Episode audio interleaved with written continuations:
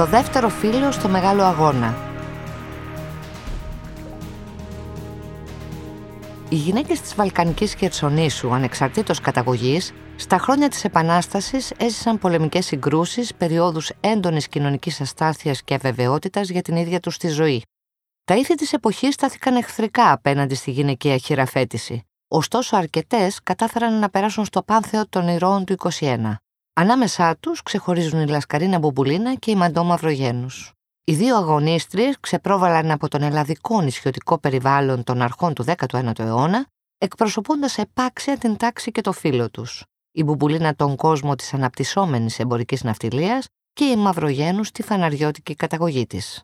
Οι τολμηρές επιλογές που έκαναν ήταν αποτέλεσμα της προσωπικής τους χειραφέτησης ως πνευματικά τέκνα του διαφωτισμού. Η επαναστατική τους δράση ήταν εισάξια με εκείνη των πολέμαρχων ανδρών. Χάρη στα ιδιαίτερα χαρακτηριστικά της προσωπικότητάς τους, βρέθηκαν στον πυρήνα των επαναστατικών εξελίξεων δίπλα σε ισχυρούς άνδρες που επηρέασαν ποικιλοτρόπως τον βίο τους. Στα μάτια των Φιλελλήνων, η Μπουμπουλίνα και η Μαυρογένους ήταν δύο κορυφαίες γυναικείες μορφές της Επανάστασης. Έφτασαν στο σημείο να τις παρομοιάζουν με τη Γαλλίδα Αγία και εθνική ηρωίδα των αρχών του 15ου αιώνα, Jeanne d'Arc.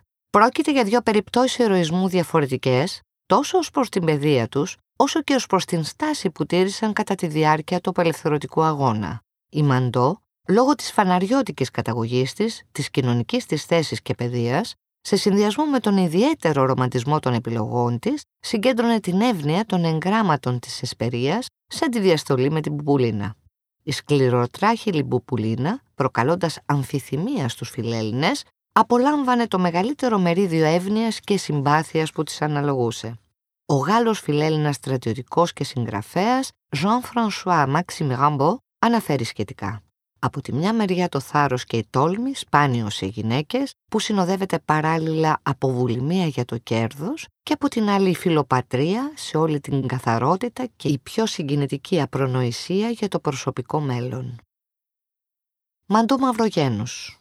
Η οικογένεια Μαυρογένη είναι απόγονη των Ενετών Μοροζίνη, δυσέγγονη του Πέτρου Μαυρογένη και εγγονή του βοεβόδα της Μικόνου, Δημήτρη Μαυρογένη, και της συζύγου του, της Μανδελούσας. Ο θείος του πατέρα της Μαντούς, ο Νικόλαος Μαυρογένης, ήταν δραγουμάνος του στόλου και πρίγκιπας της Βλαχίας, ενώ θείος της ήταν και ο Στέφανος Μαυρογένης, μεγάλος λογοθέτης του Οικουμενικού Πατριαρχείου Κωνσταντινουπόλεως, που δολοφονήθηκε από τους Τούρκους στις 13 Απριλίου 1821, την ίδια μέρα με τον απαχωνισμό του Πατριάρχη Αγίου Γρηγορίου του Πέμπτου. Η Μαντώ μεγάλωσε στους κόλπους μιας μορφωμένης οικογένειας, η ίδια ήταν βαθιά επηρεασμένη από το πνεύμα του διαφωτισμού και μιλούσε γαλλικά, ιταλικά και τουρκικά. Η οικογένεια Μαυρογένη κατοικούσε στην Τεργέστη, όπου ο πατέρας της, ο Νικόλαος, ασχολούταν με το εμπόριο, ενώ η μητέρα της, μια ιδιαίτερα δραστήρια και πολύγλωση γυναίκα, διεύθυνε τις εμπορικές υποθέσεις του συζύγου της. Η έκρηξη της Επανάστασης βρήκε τη Μαντώ, η Μανδελούσα, στη Μύκονο. Τα τέλη του Απριλίου του 1821 αρμάτωσε με δικά της χρήματα δύο πλοία και μαζί με άλλα μικονιάτικα πήρε μέρος στην ναυμαχία της Καρίστου, στους αγώνες του Πηλίου και της Φωκίδας. Για αυτή τη συμμετοχή της απονεμήθηκε ο τίτλος του επίτιμου αντιστρατήγου, μοναδικός προς γυναίκα, και της παραχωρήθηκε σπίτι στο Ναύπλιο για την εγκατάστασή της. Οι Ευρωπαίοι στο πρόσωπό της πρόβαλαν το φιλελληνικό κίνημα, με στόχο την αύξηση της συμμετοχής των Ευρωπαίων στα δίκαια του ελληνικού αγώνα. Έγραψε και απίφθινε το 1824 δύο επιστολές προς τις φιλελληνίδες κυρίες του Παρισιού και του Λονδίνου, επιστολές που απηχούσαν τα πατριωτικά της αισθήματα και αποτύπωναν τα δεινά των σκλαβωμένων Ελλήνων. Το 1827 η εικόνα της, μέσα από τις λιθογραφίες του Φρίντελ, έκανε το γύρο της φιλελληνικής Ευρώπης ως «La Belle Mykonienne». Ο Γάλλος περιηγητής και ιστορικός Φρανσουά Πουκεβίλ κάνει λόγο για πολλούς θαυμαστές, τους οποίους εκείνη απέριπτε, λέγοντας ότι η καρδιά της θα ήτο το έπαθλον του νικητού των Τούρκων. Τα μετρητά της, στην αρχή της Επανάστασης, ανέρχονταν σε 7 εκατομμύρια γρόσια, περίπου δηλαδή 1 εκατομμύριο χρυσά φράγκα. Κατά τη διάρκεια της Επανάστασης γνώρισε τον Δημήτριο Υψηλάντη. Το αίσθημά τους ήταν αμοιβαίο. Το όνομά του, το θάρρος και ο πατριωτισμός του του προσέδιδαν μεγάλο κύρος. Το διοικητικό και πολιτικό κατεστημένο της Ελλάδος επέκρινε τη σχέση τους. Πρώτος τιμητής, ο Ιωάννης Κολέτης. Για την αποφυγή αντιδράσεων, αραβωνιάστηκαν παρουσία του γνωστού φιλικού Παναγιώτη Αναγνωστόπουλου σε ιδιωτική τελετή και συντάχθηκε πιστοποιητικό μνηστίας. Τη νύχτα της 11ης Μαΐου 1823 ξέσπασε φωτιά στο σπίτι της, με πρόφαση ότι θα σβήσουν τη φωτιά. Οι άνδρες του Μανώλη τον Μπάζη πλιατσικολόγησαν το σπίτι. Η αξία των κλοπημαίων υπολογίστηκε στα 50.000 γρόσια. Την ώρα της επιδρομής, η Μαντώ βρισκόταν στην Τριπολιτσά μαζί με τον Υψηλάντη. Επιστρέφοντας στον Ναύπλιο, ήταν άστεγη χωρίς χρήματα. Στα γενικά αρχεία του κράτους υπάρχει καταγγελία της, με την οποία απευθυνόταν στη διοίκηση ζητώντας τη συνδρομή της για να απομακρύνει από το σπίτι της τον καταπατητή, δήμαρχο και γερουσιαστή Σπύρο Παπαλεξόπουλο. Με αναφορά της στις 12 Ιουνίου 1823 ζήτησε οικονομική ενίσχυση. Σε απάντησή της, η διοίκηση διέταξε το Γενικό Φροντιστήριο να συνδράμει τη σύντησή της. Να δίδεις κάθε ημέραν στην κυρία Μαντώ Μαυρογένους 2 οκάδες ψωμί παστρικών.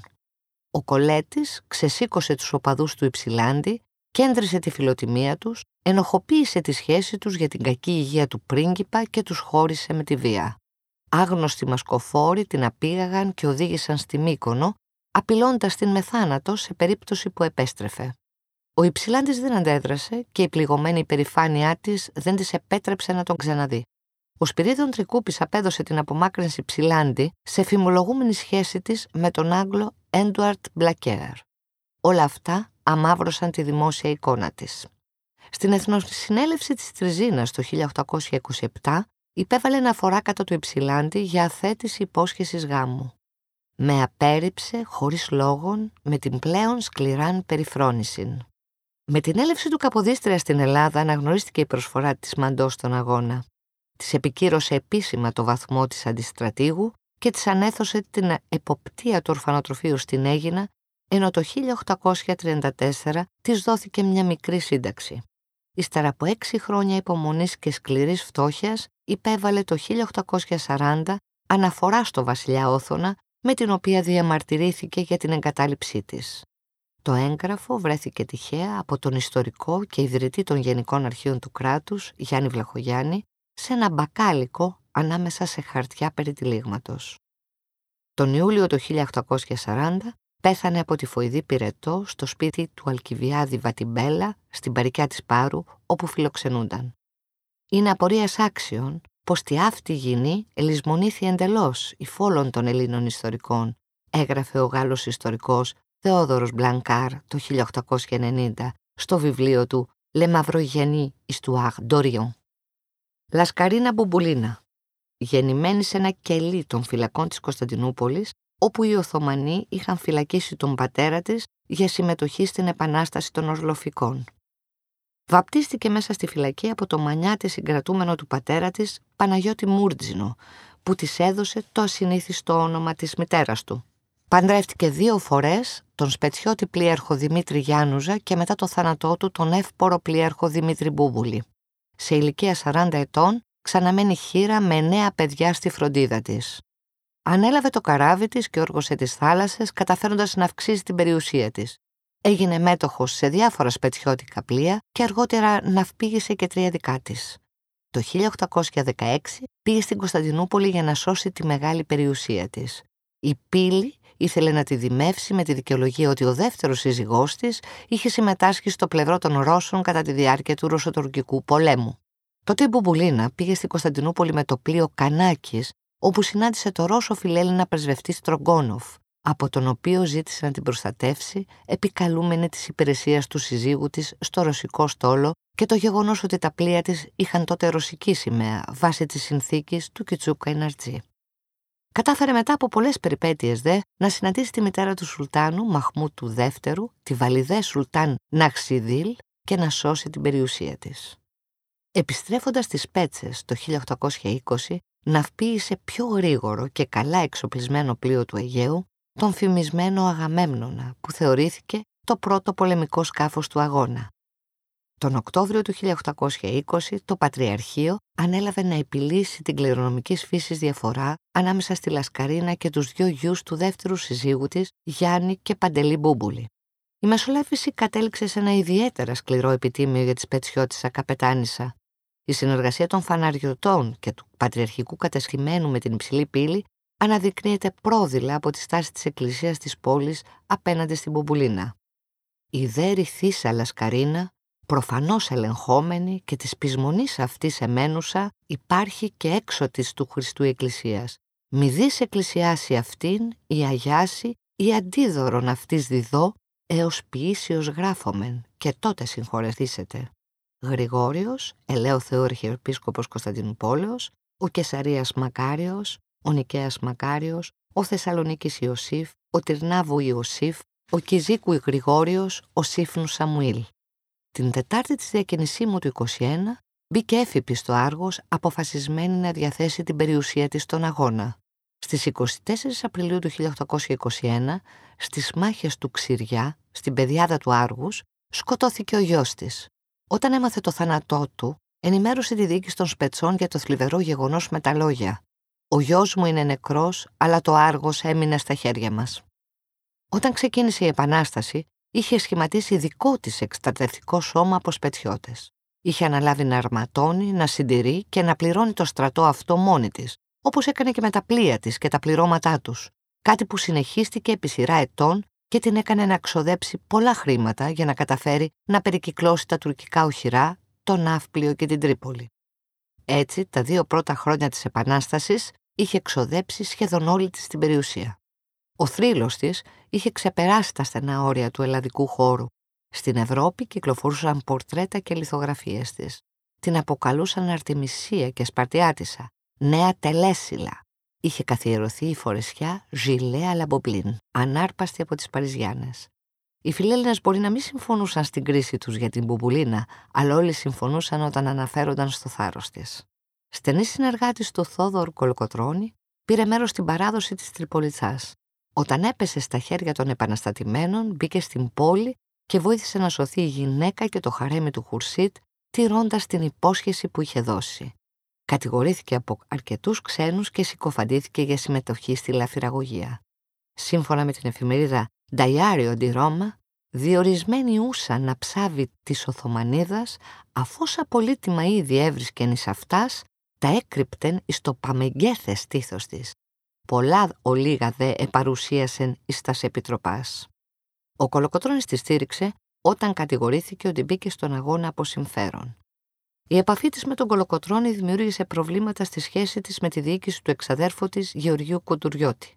Ο γαμπρός της Πάνος Κολοκοτρώνης δολοφονήθηκε και ο πατέρας του μαζί με άλλους οπλαρχηγούς συνελήφθη και φυλακίστηκε στο μοναστήρι του προφήτη Ηλία στην Ύδρα στις 6 Φεβρουαρίου του 1825. Η ίδια πιέστηκε να εγκαταλείψει τον Ναύπλιο. Την ίδια εποχή ανέπτυξε αποδεδειγμένα δραστηριότητα που σχετιζόταν με την παραχάραξη οθωμανικών νομισμάτων. Για το σκοπό αυτό είχε προσλάβει στην υπηρεσία της τον φημισμένο Αρμένη νομισματοκόπο Ντούζουγλου, που είχε διατελέσει υπάλληλος του νομισματοκοπείου της Κωνσταντινούπολης. Ο Άγγλος Βότιγκτον γράφει: «Δύο νομισματοκοπία λειτουργούσαν υπό την προστασία της, ένας στις Σπέτσες και ένας στα Νάπλη. Αυτός ο χρηματολόγος λαός ξέρει ποιος είναι ο αρχικιβδηλόπιος. Έτσι όλα τα κάλπικα νομίσματα τα λένε βοβολίνες». Το 1825 τη βρήκε στις Σπέτσες, όπου στις 22 Μαΐου δολοφονήθηκε στο σπίτι του πρώτη της συζύγου Γιάννουζα. Ο γιος της, Γιώργος Γιάννουζας, έκλεψε τη Βγενή, Ευγενία, κόρη του προκρίτου Χριστόδουλου Κούτσι. Οι Κούτσιδες κύκλωσαν το σπίτι της Μπουμπουλίνας και απειλώντας την ζητούσαν το νεαρό κορίτσι.